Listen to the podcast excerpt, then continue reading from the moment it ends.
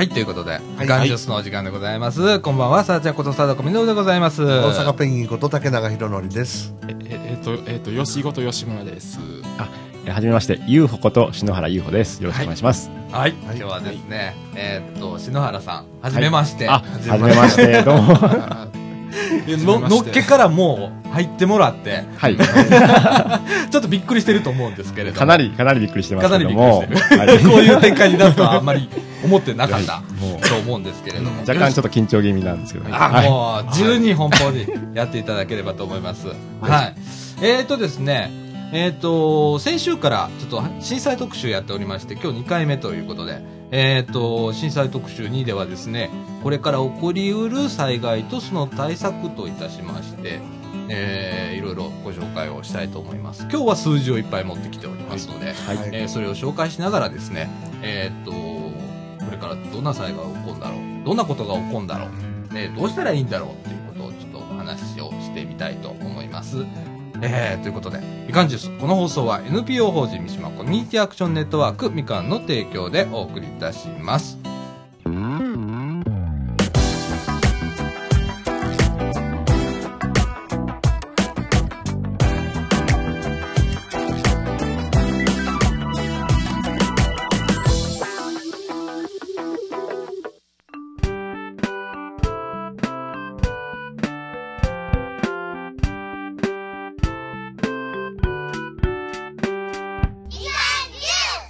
はい、ということで、はい。はい中枠1のお時間でございます。えっ、とですね、えっ、と、震災特集2ということで、えっ、と、これから起こりうる災害とその対策といたしましてですね、まず南海トラフという地地震が今注目をされています。えっ、と、南海トラフっていうのは、まあ、太平洋側に、はい。えー大きな活断層があって、うんえーそれによって大きな地震が起こって津波が起こるというようなものなんですけれども、じゃあ関西じゃあどういうふうな影響があるのかなっていうことで、えーっとですね、今すごくこの地震予測っていうのが続けられてて、うんはい。どんどんこうね、えーっとハザードマップだとかが更新されたりだとか、それからシミュレーションも、うん。えーっと随時更新されるみたいな国もねそうですうん。それから都道府県うん。も、えー同時に、えーシミュレーションしてる。まあちょっと差が出てきてるんだよね。この国とこの都道府県の、うんえー数字の差が、うんえっ、と、極端な話2倍ぐらい出たりだとかっていうのが、えー今、実情です。はいうんはい。えー特にね、えーたえー大阪とか、えー兵庫県とかがシミュレーション結構今出してるんですけれども、えーそこでは、えー国の予測値の2倍ぐらい、えー出てます。はい。いろんな予測が、ね、被害予測が出てるんですけれどもね。えっ、と、例えばですね、何からいこうかね、僕もね、ちょっとね、今日本当にね、伝えたいことが多すぎて何から伝えていいのかわからないんですけれども、えーっと、まずですね、今、えーっと、これはですね、えーっと、2月の22日、えーに、えー記事なんですけれども、はいえーこれ産経ニュースです。あの、ウェブの方ね、はい。の、お記事なんですけれども、南海トラフ巨大地震による大阪府の経済被害想定というのが出てます。うん。うん。で、えっ、と、例えば、えーライフライン、ね、あのー、上下水道、電力、ガス、う。ん固定電話、携帯電話っていうところね、国の予想では上水道の断水人口は430万人とされてますが、大阪府が、えーシミュレーションした設定ではですね、832万人と、うんほぼ倍ですね。はい。えっ、と、逆に下水道、うん。うんこちらの方はですね、えっ、と、機能障害人口っていうんですけれども、国の想定では720万人うんに対して、府の想定は逆に32万人ってすごく少なくなるんですね。だから見る人によって全然この数字が変わってくる。評価する人によってすごく数字が変わっちゃうので、あの逆にこういろんなデータを見ると混乱しちゃうんだよね。僕も今回すごく思ったのが、うん。いろんな数字を見るとどれが正解なんだろうとか、はあ。それから国の想定も、えっ、と、去年の8月が今さ、えー最新かな？はい。だと思うんですけれども、あの、またさらに今シミュレーションを進めてて、これからどんどん更新されていくと思うんですけれども、えー非常に変わるんだよ、数字が。で、電力、停電件数はですね、国の予想では450万件になりますね、これはね。えー府の想定では、えー234万件と、半分ぐらいです。半分ぐらいなの、うんここら辺はね。で、ガスなんですけれども、こちら府の想定では57万件、えーに国対しですね。あ、国ね、ごはいめんなさい。えっ、と、50、国では57万件。ガス、えっ、と、ごめんなさい。府の方が115万件。2倍ですね。2倍になっちゃうんだよね、この数字。はい。あと、まあ、固定電話ですね。これ普通契約数になるんですね。つながらない契約になるんですけれども、こちらが、えー国の想定では140万件。えー府の想定では141万件。ここら辺も同じぐらい。うんうんえー携帯電話。これは、えっ、と、基地局の停波が起こる数なんですけれども、えっ、と、国の想定では約10%、基地局の10%が普通になりますよということです。うん。えー府の想定は、えーこれを大きく上回って48.5%の基地局がふ、えー普通になってしまうということでね、この捉え方、今、携帯電話すごく、えー重要視されてるんで、えー例えば、府の想定で48.5%になると、僕らなんかツイッターでとか、うんはい。ね、今ね、LINE でとかっていうのも含まれますから、ううんんこれ大きいよね。大きいですね。ね、この数字の差、はい。国は10%って言ってるんだけど、うん府は48.5%。半分止まっちゃうとういうことんですね。だからこの数字ね、どちらか見たら、こうふん国のね、想定だけ見てたら10%ってうん頭にあるけれども、ある人は府の想定だけ見て、えー、48.5%って言ったらすごい意識差が出てくるよね、うんその見た人によってね。それから、えっ、と、生活への影響っていうことで、えー避難者数、どれぐらい出るのか。国のお想定では、えー大阪府では150万人。うんうんえー、と、府の想定が191万人ということです。それから、帰宅困難者数。こちらの方が、府えー国の想定。こちらが120万人から150万人とされてます。はい。で、府の想定が146万人。なんかよくわかんない数字になってきたね。もう146万人っていう数になってくると。家帰れないんだからね。うんだから駅とかにね、あれしたりだとか、例えば、えー、と東日本大震災の時にでも東京でいっぱい帰宅困難者が出て、えー大きなホールとか開放したりだとかね、ビルを開放したりだとかね、ええそういうようなことをしたんだけど、まあ大阪でもそういう取り組みが必要だ、受け入れ先が必要だなっていうことです。えー、と、あとですね、えー、と、経済被害の方なんですけれども、えー資産等の被被害額、はいこれはですね、資産っていうのはですね、建物、公共施設、ライフライン等の、えー被害額になりますけれども、はいこちらの方が国の想定では24兆円。大阪府だけですね。で、えー府の想定では23.2兆円と。うんまあ、ここら辺はまあ、記帳してるんですけれども、まあ、そう、でかいね。うんうんでかいですねでかいね。大きすぎてどれぐらいっていうのがいいうんわかんないですね。わかんなくなるよね。24兆円って言われてもね。うんで、この、今ちょっとこう、地図を、あの、うん。僕ら見てるんですけれども、実はここね、淀川が通ってて、どれぐらい、はい。あの津波が遡上するかということを書いてあるんですけれども、まあ、大体この間、よし言ってくれたようにね、高槻の方まで遡上はしますと。おー。で、大体まあ、あの、2メーターから3メーターぐらいの、お津波が遡上するとうんうん。いうことになってます。で、それによって、あの、取水口があるんでね、あの浄水場の。はい。はい。取水口が機能しなくなると。うん。いうようなことがあって、あの、非常に、ここら辺もまあ見逃してるよね、みたいな感じなんですけ2れども。メートル上がるっていうのはこの前あのあの京都で大雨があったじゃないですか、うん。うん。ああのその時淀川4メートルが上がったんですよ。ああ、うん、うんそれで大丈夫だったか。それでってまあギリギリ大丈夫だったんで。ああ、なるほどうな。んまあそれぐらいかなっていう感覚はなんとなく、そうだね。うん。うん。ただ、その、けそれは4メーター上がったことによって、うん。堤防からこう水が溢れなかったということですよね。もう寿あ司と何センチかでもう堤防からもう溢れるぐらいやった、うん。ああ、そうなんだ。うん。で、僕が思うのは、うんその水道からの取水がううんまくいくかどうかっていうのは、これまた別問まあまた別題ですよね。問題です、ん。そうだね。うん。まあ、瓦礫とかも結構来るでしょうしね。なる。ほどうんな。瓦礫な。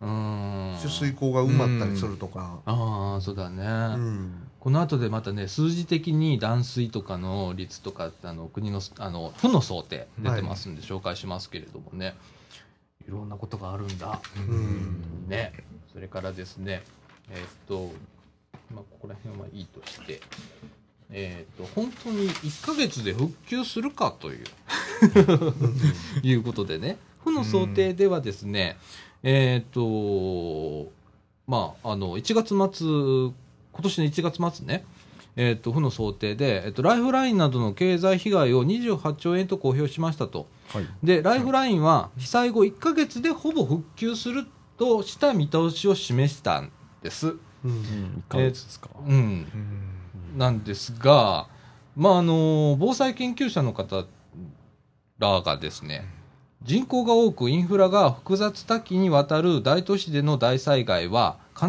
ず想定外の被害が発生すると指摘してより柔軟で多様な被害シナリオを示すことを求めているということであ1ヶ月でじゃあどうなるかっていうのもちょっと疑問みたいな。こう大阪府の見通しが甘いとというような。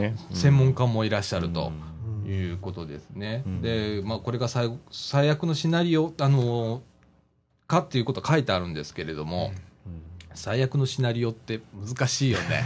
何をもって最悪のシナリオか。ね、シミュレーションもね、その、放り込むデータによって、結果が違うんだよね。その放り込むデータがまあ最悪のシナリオになるんだけど、うんどこに設定するかっていうのすっごい難しいよね。そうですね。今や、ね、想定外のものをね、うん。あの、想定するっていう、そうだよねよくわからないことになってますけども。うん、だから僕らは今までこうこの近年起こってる災害っていうのはみんな想定外って言われてて、その中でどれを想定するのかっていうもうよくわかんない世界になってきてるっていうのが今の現状で、えーだからまあ風と国の、えー数値がこれだけ違ったりとかっていうことにつながるわけですね。はい。えっ、と、どんどんいかないと いけないんですが、えっ、とね、もう、もう想定は大きめにしましょうと言ってる学者さんもいます。でももうこれもね、あのどこまで大きくするか。積み上げれば積み上げるほど今度対策費がかかる。ええ。うん、霧がなくなってくる、青天井になってくるっていう状況で、ええ。本当にこれ難しくって、あのーそうなんだよね、これ、うん。あのー専門家が一生懸命、まあ、今ね、シミュレーションしたりだとか、それぞれの見解を持ちながら、うん。えー国は国で、府は府で、ええ。で、市町村は市町村で、ええ。僕ね、多岐にわたっていいと思う、もうこの際だから。えで、その中で一番最悪のものを取る、まず、えうん。っていうことをした方がいいと思う、もう今。うん。とりあえず、ほれ、データは出してもらえないと分かんないじゃん。はい。それが合ってるかどうか、間違ってるどうかが分かんないけど、えとりあえずデータは出してもらって、そこからかいつまんで最悪のものを取っていって、うん。で、自分の中でシミュレーションする、さ再シミュレートするっていうのが、今ちょっと必要なんじゃないかなと思って、うん。えー国だけのデータを見るとかね、うん。府だけのデータ見るとか、それから市だけのデータを見るとかっていうのはちょっと危険なんじゃないかなとうんうん。思いますね。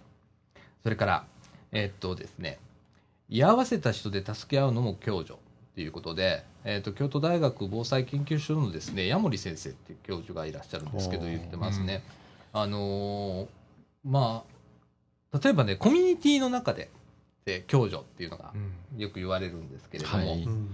例えば電車乗ってる時とか、うん。それから公共の場でですね駅とかうん。で居合わせた時の助け合いも共助ですよと。うん。そこも頭の中に入れときましょうねっていうことを京都大学防災研究所のあの矢森先生ということ方があの言っておられます。ううん。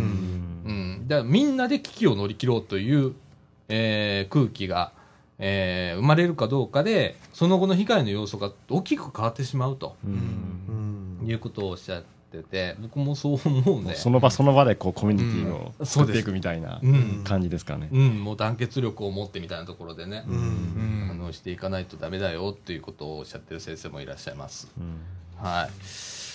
えーとですね、それから、歯磨きでいいのだよ。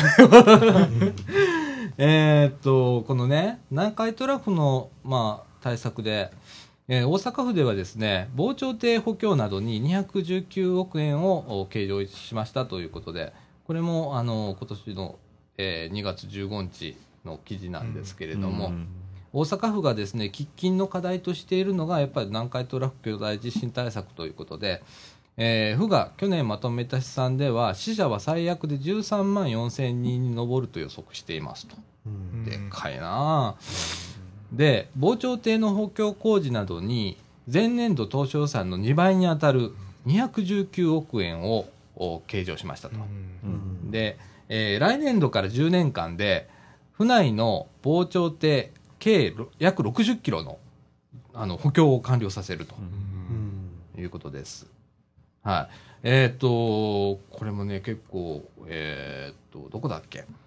えっ、とね、西淀川区とか、あっこら辺で、ままあ、佃とかあの辺あ、そう、聞くやつ佃が。そうそうそう、そう、佃のこと言おうと思ってたの。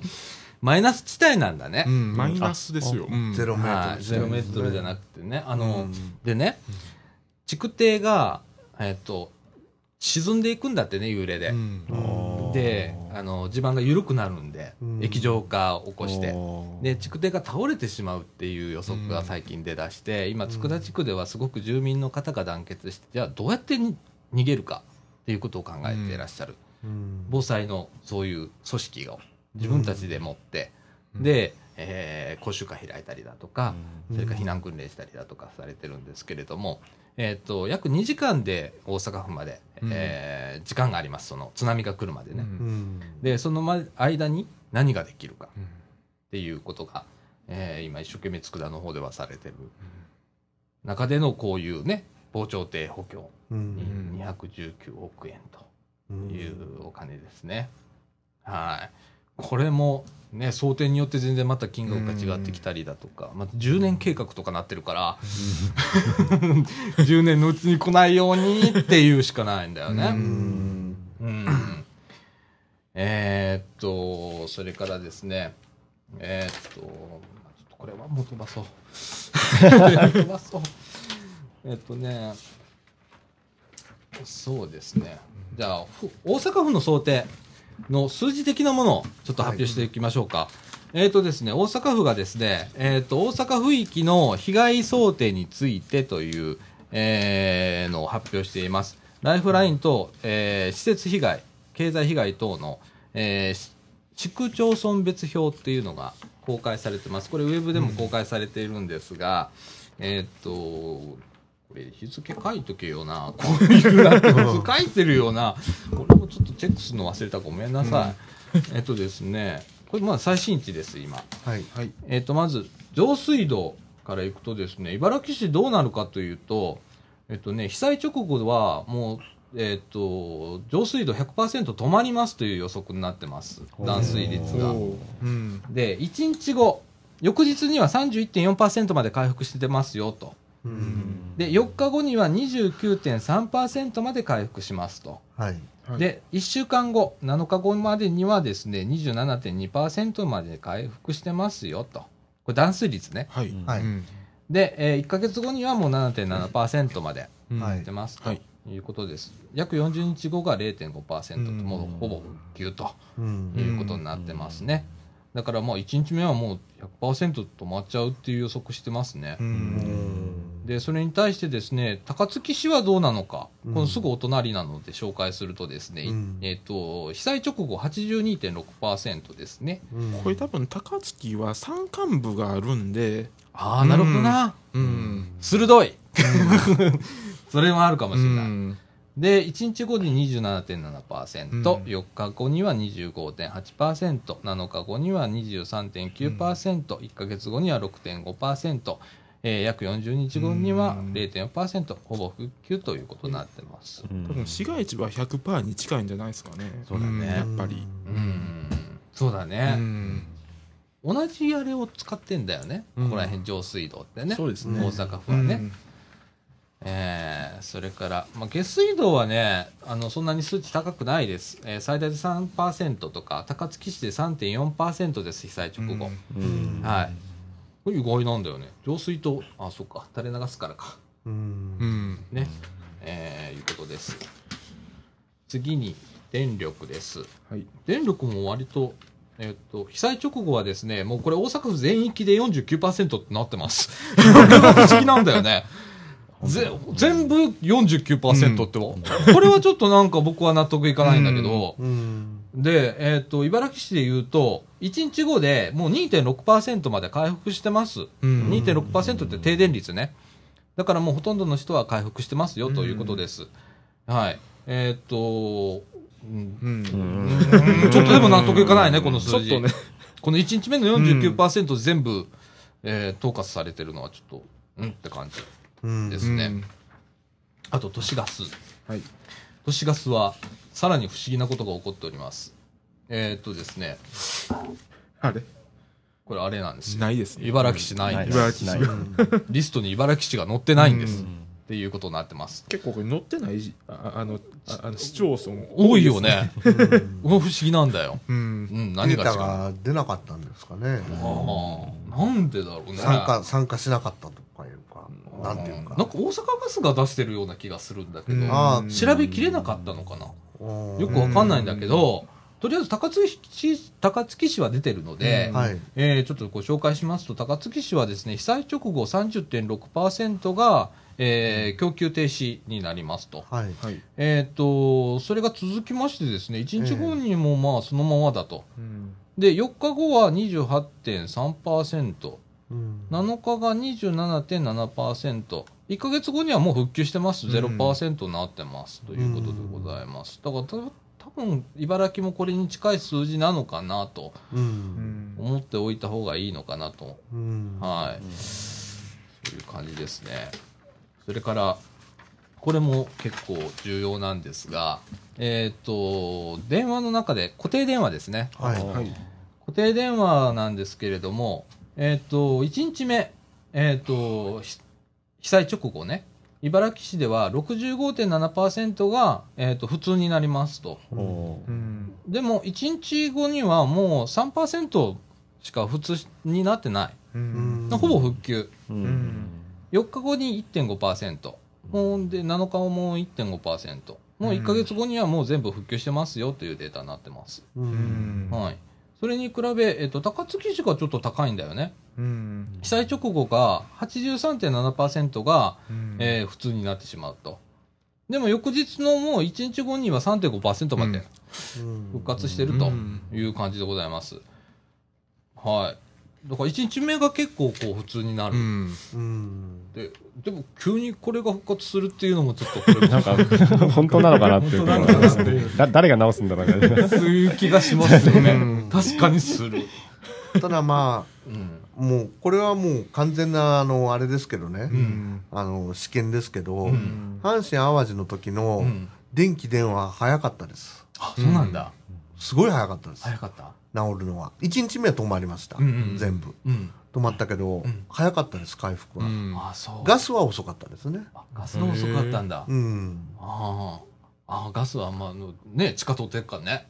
いや、まあ、電話線とかでも最近地下通ってますけど、うん。ガスはやっぱあの危ないでしょ安全とか点検しなきゃいけないから、うん電ガス漏れがないかとかね。電気とか電話とかうん仮設でもいいから、うん木とか倒れかけた電柱とか軒先も利用してどんどんどんどんケーブル見てたら引いてましたもんはあ。まあ、あるものを使って、うんどんどんと引いていくんだ。うんはあ、なるほど。僕ら見てないかわかんないんだよね、そこら辺。私それ見ましたからそっか。うんまあ後で本本修理をするんでしょうけどね、うん本工事を、とりあえずはっていう感じで最初やるんだね。えああ、なるほどね。でね、今度はですね、これも大切。携帯電話です。えはいえっ、と、携帯電話はですね、えっ、と、まず茨城市。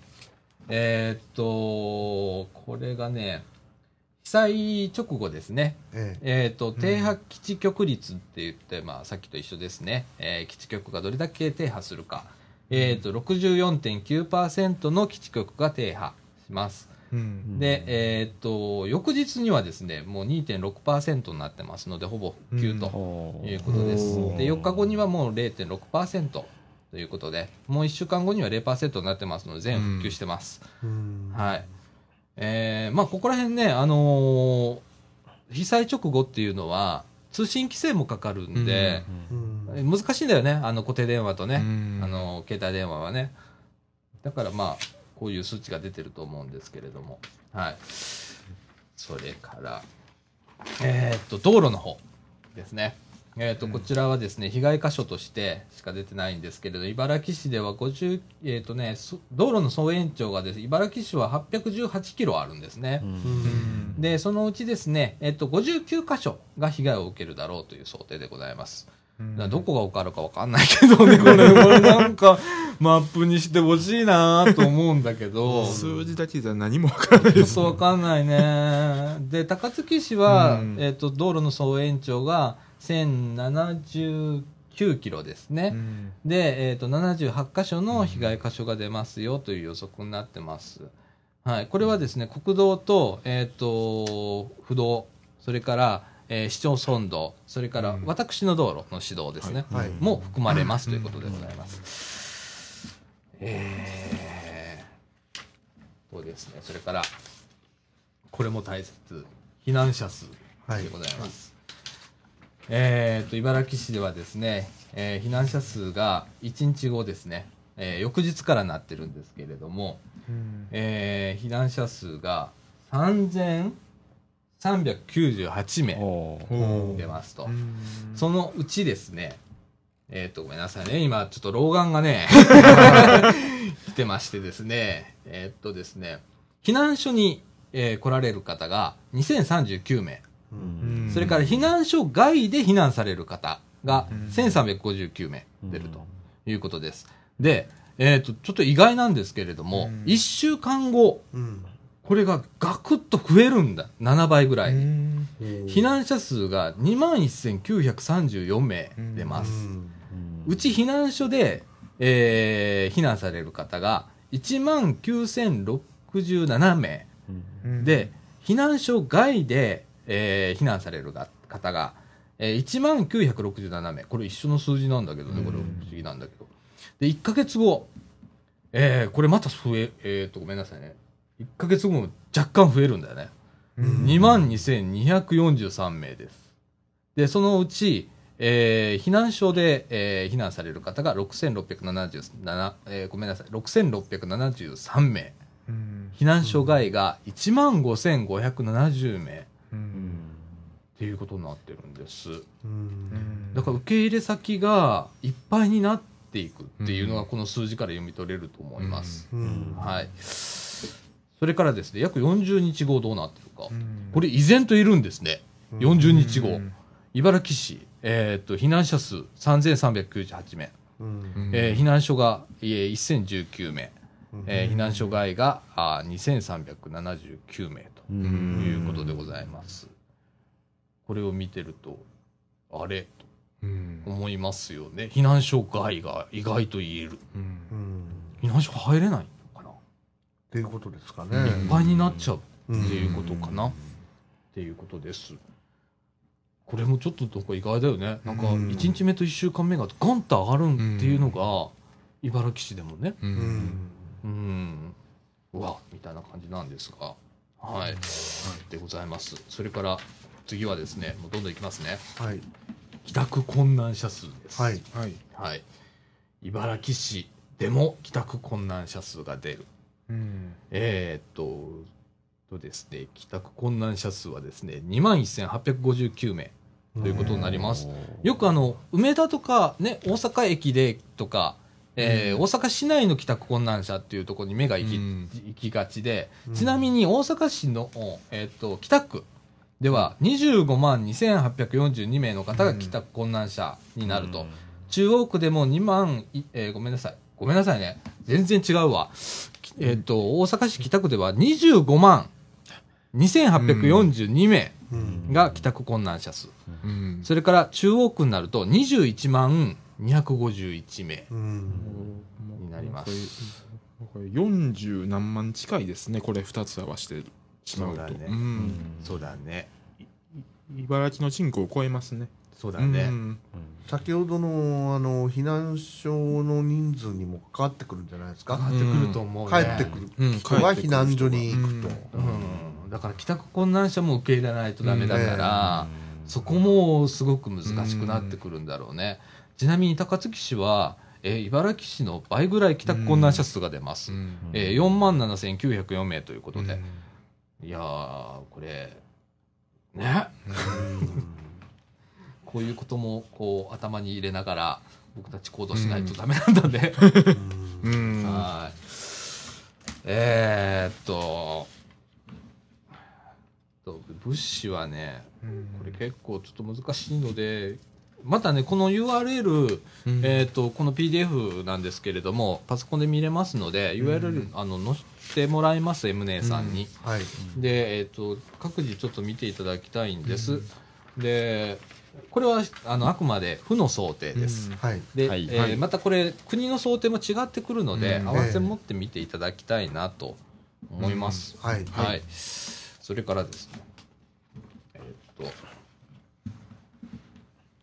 えーっと、今まではこう、南海トラフの話だったんですけれども、じゃあ、はえーっと、南海トラフだけじゃないよね、でも災害ってって。うん。じゃあ何の災害が他にあるのかなっていうことで、まあいろんな、まあ活断層いっぱいあるし、とか、えっ、と、例えば関西だけじゃなくてね、うんえっ、と、例えば東京だったら首都直下型とかあるし、うん。それから富士山も最近ね、うん。あの、ある学者が、もういつ爆発してもおかしくないっていうことを発表しちゃって、ちょっとネットを騒がしたりだとか、はい。東海地震とかね。東海地震とか、あとね、相模湾うん。地震っていうのが調査が進んでない。意外と。あのー太太平洋側って結構、あのはい。調査が進んでるイメージがあるんですけれども、相模湾ってガンとこう湾が急にこう深くなるんですけれども、うん。そこの調査が進んでなかったりだとか、うん。あとですね、えっと、日本海側っていうのが、えー全然進んでない、どこがゆに断層があってとか、えーどこが震源地になるのかっていうことが分かってないということで、まあ、これはまたこう日本海側になると関西ではですねうん。原発につながってくるんですね、うん。あの福島県のね、うん。えー大きいいっぱいありますから、うん。うん。福井県ね。福井県。うん。ごめんなさい、はい。福井県です、はい、いっぱいあるもんね。う。うん。んでまあこのみかんジュースでも、えー何回か取り上げたんですけれども高浜だっけ？一番近いの、そうですね。そうですね。えーギリギリ80キロ圏内に入っちゃうんだよ、掃除時っていうのが、うん。ちょうど駅ぐらいがでうん。80キロなんです、高浜から。なんで80キロっていう数字を出すかというと、アメリカでは80キロ圏内が、県外、県内が避難になったんだよね。そうですね。うん。うん国では、えー最初何キロから始まったんだっけ、あれ？何キロからでした最初3キロから始まって3、5、3、5、10、20、30になって、うん。どんどんひ広がっていったんですね、その避難地域が。うん。でも、えーアメリカは、えーそのアメリカの国民に対して、80キロ圏外に出なさいと、最初からうん発表してました。うんってなると、え、なるよね。僕ら30キロでこう想定してていいのかどうかっていう、いうことになりますよね。で、30キロで想定すると、例えば高浜とかあそこら辺だったらギリギリ、今度は琵琶湖にかかってくるんですね。となると僕らの飲み水、琵琶湖ですよね。うんってことになって、今ちょっと滋賀県とかもね、うんえー被害想定をしてて、うん。うん。えーいろいろあるんですよ、そういう問題がね。ううん。んだから、あのー日本海側も早く調査をうん。こうしてもらわないと、今は止まってますけどね、そうですね。これが今はどうなるかわかんないですから、うん。ねえ、その中でのさ結構日本海側は地震が多いですからね。そう。丹後とか意外とね、うん。あの鳥取とそうでかす、ね。鳥取福井地震もありましたしうねん。うん。歴史上にね、うん。福井地震とかあるもんね。うん。うん、だからちょっと、えーいろんな心配をしなきゃいけないとか、うん。あと、まあ、地震だけじゃないし、はい。例えば豪うん。雨、豪雪ってありましたね、この間ね。はい。ありましたね。もう災害ってあらゆるものが災害なので、あのーそれに向けての想定っていうのを、うん。えーそれぞれしていかないと、自分の住んでる地域で起こりうること。うん。まあ、豪雪はないだろうなって、まあ僕ら思いがちなんだけど、ちょっと降ると大阪大騒ぎになるから、うん。とか。は。ね。はい。ああ、いろいろ考えなきゃいけないなと。う。ん。で、まあ、3.11、これの放送が3月11日の配信開始になるんです。うんちょうどはい3.1日になるんで、うんあの、テレビでもいっぱい報道されます。うんはいで、もうすでにテレビの報道増えてるね。はいいろんな特集をやってます。えーっと、今一度ですね、えーっと、皆さんちょっとこう、今起こりうる災害だとか、自分ができることだとかっていうのを、えー想定してもらって、うん。まあ前からね、このラジオでは何回も言ってるけど、シミュレーションをしてくださいと、はい。自分がいる場所ね、住んでる場所、それから働いてる場所、それから働きに行く間ので起こった時とか、あらゆる場面の想定を、お買い物行ったりとか、よく行く場所の想定ぐらいはあらかじめしときしておいたら、初動が早くなりますよということをお伝えしてるんですけれども、えー今一度ね、まあ、精神的ににあのパニックににならないようにっていうね。そう。うん。うん、そうなんだよ。それが一番大切なんだよね。うんいつももうパッと起こったらさ、うん。もうパニクるもんね。そうですね、あの、多分ね、シミュレートしててもパニクるはパニクると思うんだ。うん。すごいのが来ると思うんだ。う。。うんん。竹中さんなんかはね、あのー阪神大震災で多分その揺れを体験して、うん。ね、すっごい揺れだったんでしょ、揺れっていうか、もう一瞬ですよね、あれ直下型ですから。うん。ポンと浮き上がって、それでもうガシャーンですよね。ああ、そっか、直下型はそっか。うん。だから逃げる暇ないですよね。なんか全く高槻でもあれ12センチ動いたらしいですよ。あのあの地震観測所行ってきたんですけど、うん。あのあ12センチ観測されたらしいですよ。ということは縦に？うん。ああの横に？あああの縦と横に十何センチぐらい、うんでかいね。うん結構でかかったっていうねのは、僕ね、うん出たんだ。夢で揺れてる夢を見たんだ、あの時。で、はっと起きたらなんか家中大騒ぎになってたみたいな感じだったんだけど、でもね、こっから40キロぐらいかな？尼崎とか。はい。うんね。そうですね。うん。とかで、だったらもうえらいことになってたもんね。えでもここら辺は別にね、そんなに大きな被害がなくって、まあ、交通渋滞はここの稲市とかすごかったん、もう全然動かない状態になって、うん。すごかったんだけど、うん。うん被害がなかったから別世界見てるみたいな感じがしてて、うん。いまいち僕らうん。実感がなかったりするのね、その近くで起こってるなんかにもかかわらず JR も当日を確か高槻大阪間もう復旧してましたもん。ああ、そうだっけ、もう、うん当日には。は。でも向こうの方は偉いことになってたもんね。うん。うん。そんないろいろね、うん。あの、想定しながら、えー皆さん、いいきっかけだと思ってください。うん。こういうきっかけっていうのは思い出しさせてくれるきっかけだと思って、うん。あの、ね、あの、単にし、ね、なんか、えー悲しいよとかうん。っていうんじゃなくって、前向きにこう考えるいいきっかけにもできるので、逆にね、うん。えーシミュレートしていただいたり、こう、あ、そうだったとかって、うん。思い出していただければと思います。それからですね、えっ、と、福島のね、えー福島じゃない、東日本大震災でですね、えー亡くなられた方、えっ、と、えっと、2月末現在なんですけれども、うん震災の震災による死者は全国で1万5884名になりました。うんで行方不明者が、えー、2636名に上っております。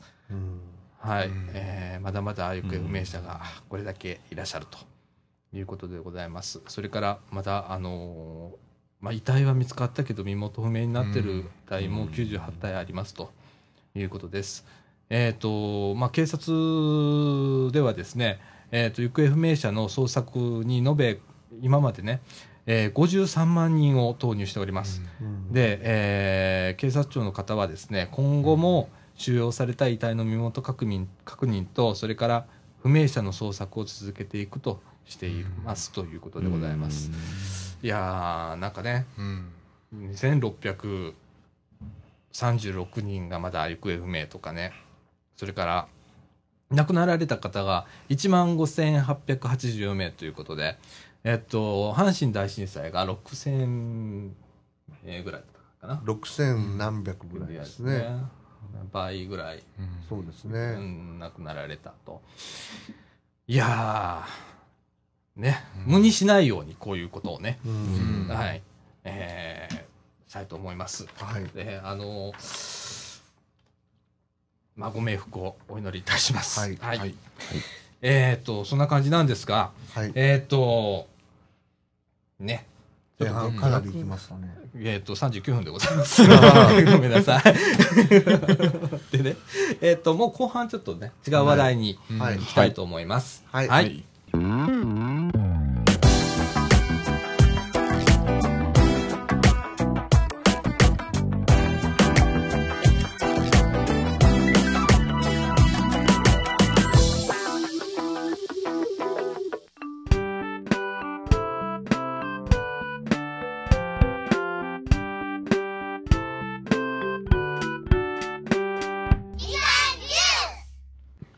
はい、ということで、はい。はい中川国のお時間でございます。はい。えっ、と、後半はですね、はい。えっ、と、ガラリと変わって、はい。広報高槻の3月10日号の拾い読みでございます。はい。竹中さんよろしくお願いします。はい。えー、高高槻3月10日号から、あの、適当なところを拾い読みします。はいはい。はいはい。はいえーっと、一面は、えー平成26年度施政方針大綱表明っていうことで、市長さんがあらゆる世代が住みやすい街へと言っておられますが、はい。これの全文は行政資料コーナーで閲覧できるほかし、ホームページに掲載しております。はい、皆さん、市のホームページをご覧くださいわかりました。はい。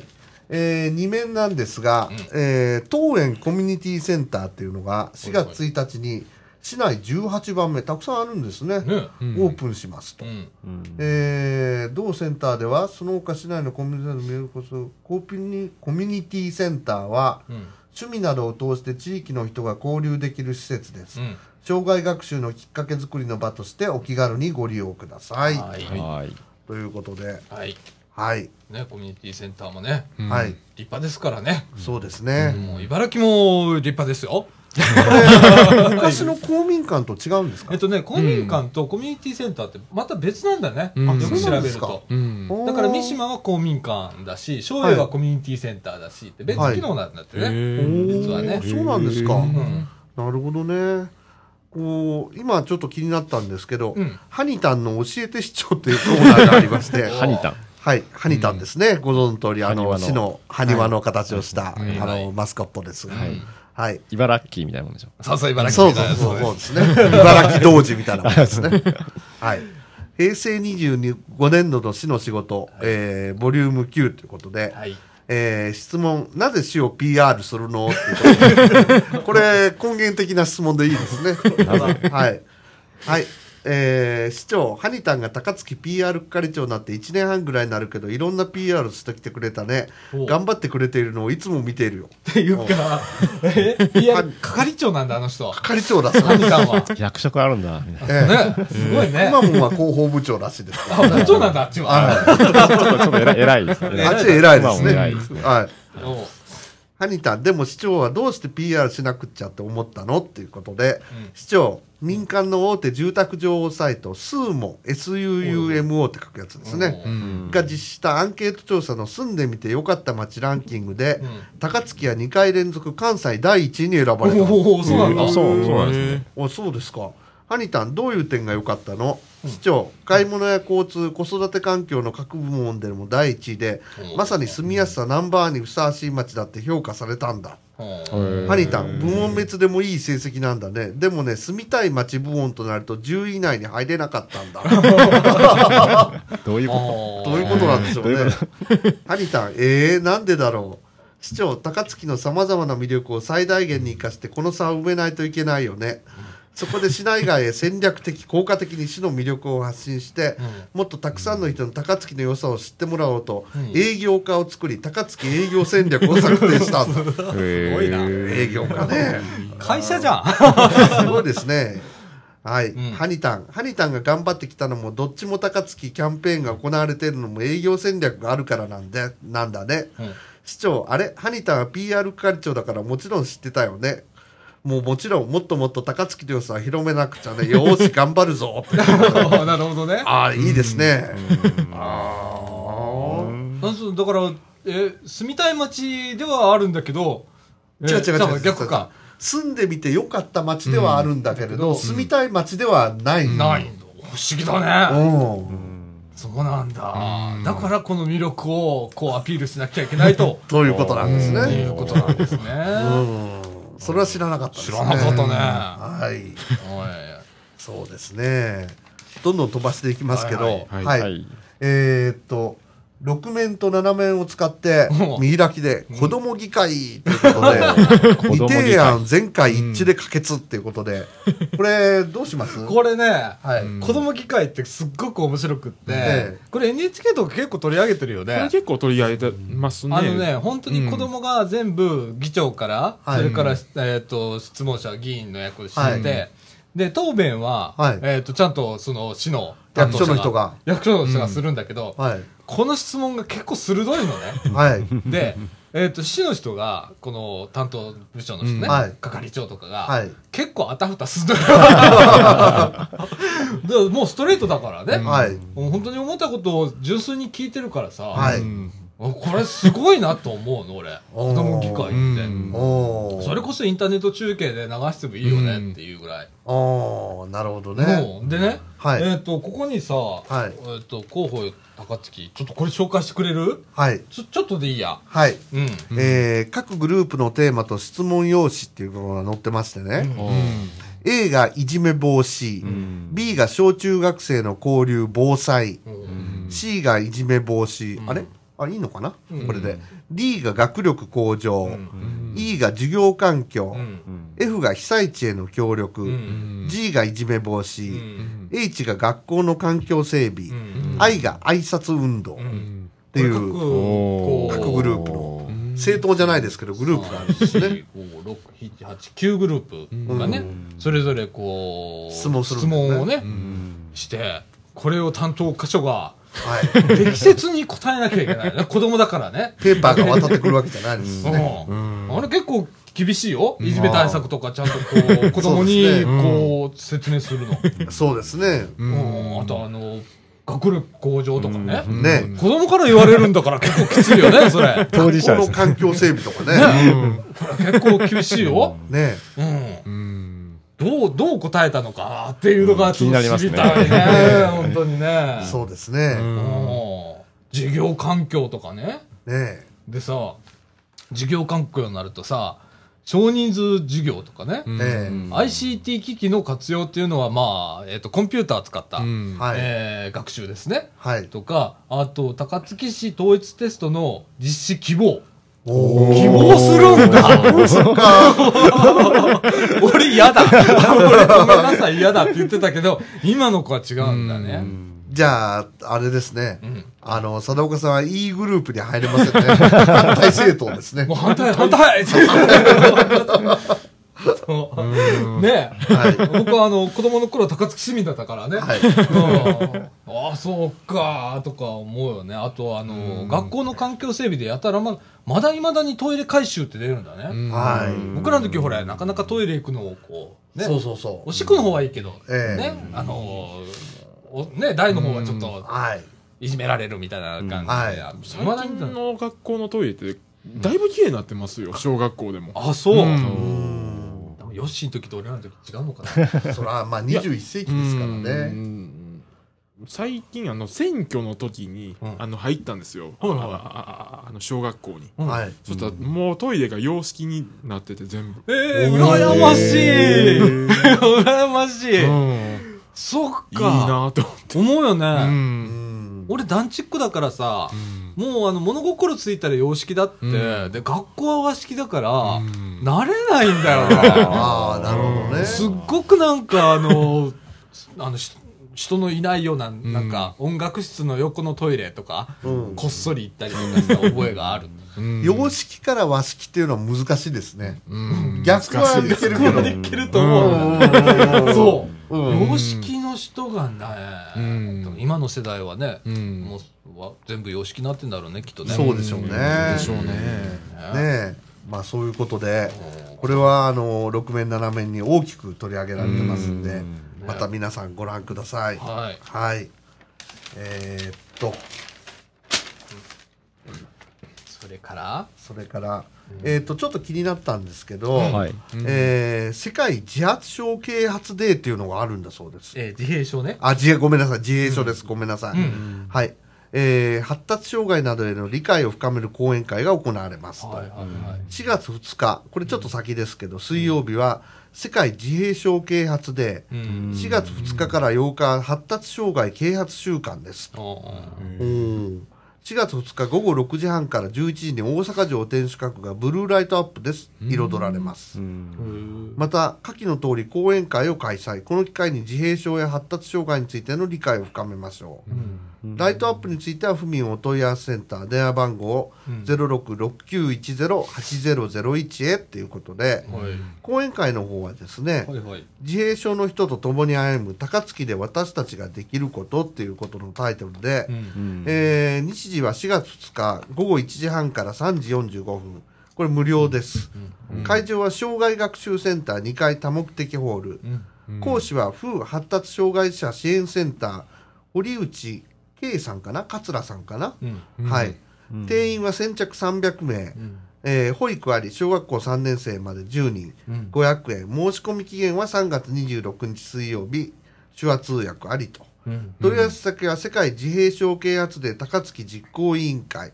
えー電話番号が662-8133です。はい。はい。そういう日があるんですね。そうなんかいろいろこうあるね世界なんちゃらで。今日は確か国際婦人デーでしたよね。ああ、そうなんですそうなんですか。えー女性の日。あー。えあいろいろあるんだね。ーえーこういうなんちゃらでっていうのがね。えーああとはですね、あれやばいな丸してないな全然。ー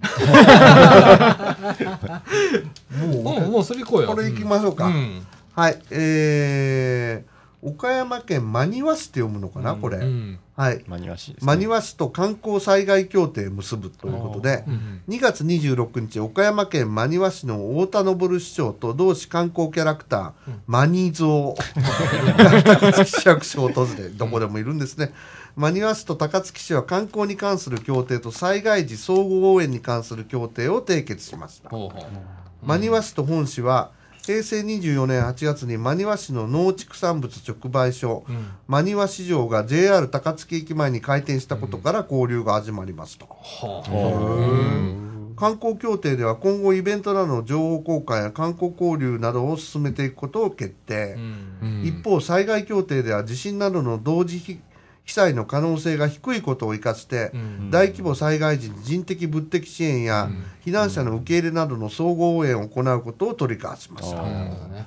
これこれ多分新名神が走るんでこれから。ああ、うん。そっか地域間連携が結構、うん。ああ取れるんだ。なるほどね、うん。ああ中国道から。中国道から。ね第二名神へ、うん。なんていうか新名神か。新名神。うん、うん。あなるほどな。そういうのもあるんだよな、そうですね。あと災害協定ねね観光と災害協定を同時に結ぶってすごいね、うん。そうですうね、んなかなか今ねあの災害協定って見直されてるんだけど来週ちょっと取り上げるんだけど、災害協定についてはね、はい。あの地域間協定とも言うんだけど、はい。それをちょっとこう取り上げるんだけど、はい、はい。高槻やっぱすごいな。ね。あ茨城こないだどっかと災あの災害じゃねえや観光協定結んだよね。ああ何かえーとやって武田市だっけ武田市大分県の。はい。はい。との観光協定結んだけど、はい。災害協定まではいかなかったな。ああそうですね、やっぱちょっと爪が甘かったですかね。そこら辺でやっぱ差つくな。うんそうですね。すごい大切。はいそうですはい。ねでハニタンと？ハニタンとマニゾウマニゾウがこう並んで ね、その真ん中にこう視市がが。2人並んでるという。マニワ市はあの湯原温泉が有名なところです。ああそうなんですか、はい。あ、じゃあ、えーっと、中国道の方になるんかな？そうでもないんかな？中国、そう、え、どどうしたろう？そうですね。あ、そうそう、中国道ですね。北の方ですよねそうですね。あの、蒜山高原。あはいあ、はいなるほど、なるほど。はい。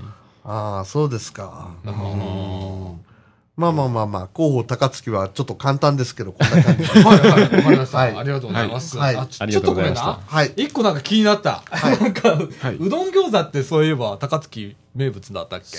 そうですね。ね。なんかまだ続いてるみたいですね。どんななの？うどん餃子って。いいやなんか餃子の具と、ああのうどん混ぜて焼くだけっていう。あ、焼きうどん？え？なんか餃子の具の中にあ具の中にうどんを入れるの？うどんおーああの刻んだやつ入れてああ、そういうことか。なるほどね。うんねへえ。んこれ、氷室小学校だっけ？トムロ。ハムロか。ハムロです。ハムトムロじゃうんない、ハムロ。ごめんなさい。ハムロ小学校でね、はい。えー2月20日、えー4年生がうどん餃子作りに挑戦しますそん。ないついつから名物だったんですか？あ そうなんですかね。わからないですわからへんなうんねなんか去年あたりは言ってたよね、もうすでにね。いや、なんか5、6年ぐらい前から。こんなに前からあるんだ。あるんだ。うん。はあ。でさ、講師を務めたのがさ、また高槻うどん餃子の会って、あ、これが あるんだ。それもすごいよね。すごいですね。ああ。で、こう子供たちがこう作って食べたと。うんああ、ないうようなるほどね。ことでね。はい。うどん餃子。うんね。うどん餃子。はい。茨城も何か欲しいな。こういうのをな、ちょっと。ちょっと考えな、考えながらですね。ね 今、あの、おお芋、スライムでね、いお芋をね、ああ、やってましたね。あうんええそれを使って、使って作るスイーツとかね。うんあ、そらいも餃子ですか？餃子いきます。やっぱり餃子みたいな。ね。まあ、いろいろとこう考えているわけですね。はい。はい、ありがとうございました。はいはありがとうございました。はい。はい。えーっと、じゃあ、このままさらっと、後半行きましょうか。後半で後半でエンディングへ。はい。はい。はい、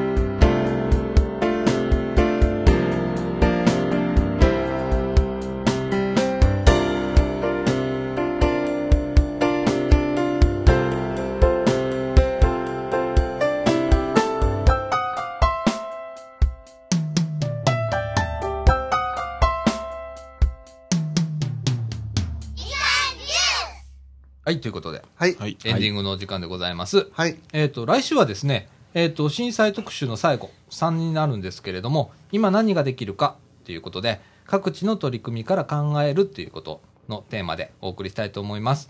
えっ、とですね、えっ、と、3月1日だったと思うんですけれども、もう、えっ、と、ちょっとインタビューをお白浜で、えー取ってきました。はい。えっ、と、白浜のおコミュニティ FM 局の FM ビーチステーションで、はいえー待ったなし防災という番組を、えー担当されております、岡本由紀子さんのインタビューを、はい。えー防災士の方だ。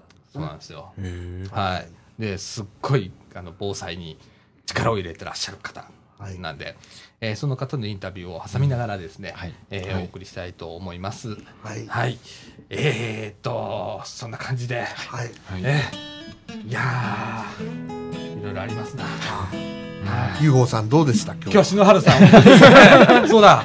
篠原さん、ちょっと洋穂さんいきなりこのスタジオに投げ込まれた感じで、でも、これでよかったのかなめめちゃくちゃなんかもう最初から馴染んでる感じで、はい。ありがとうございます、本当に。こちらこそありがとうございます。これからも、ぜひ、あの、はい。来ていただける とありがたいです。懲りずに、はい毎週やっておりますので、ははいい。あの、ぜひ、はい。えー来ていただければと思います。それはいからまた、あのね、ドラ戦で今、ずっと掲示を出しているので、はい。見られた方も飛び込みでも構いませんので、はいえー来ていただければと思います。あの、来るもの、こんばんまでやっております。また、あの、篠原さんのお友達もまた 来ていただける。わかりました。はい。はい。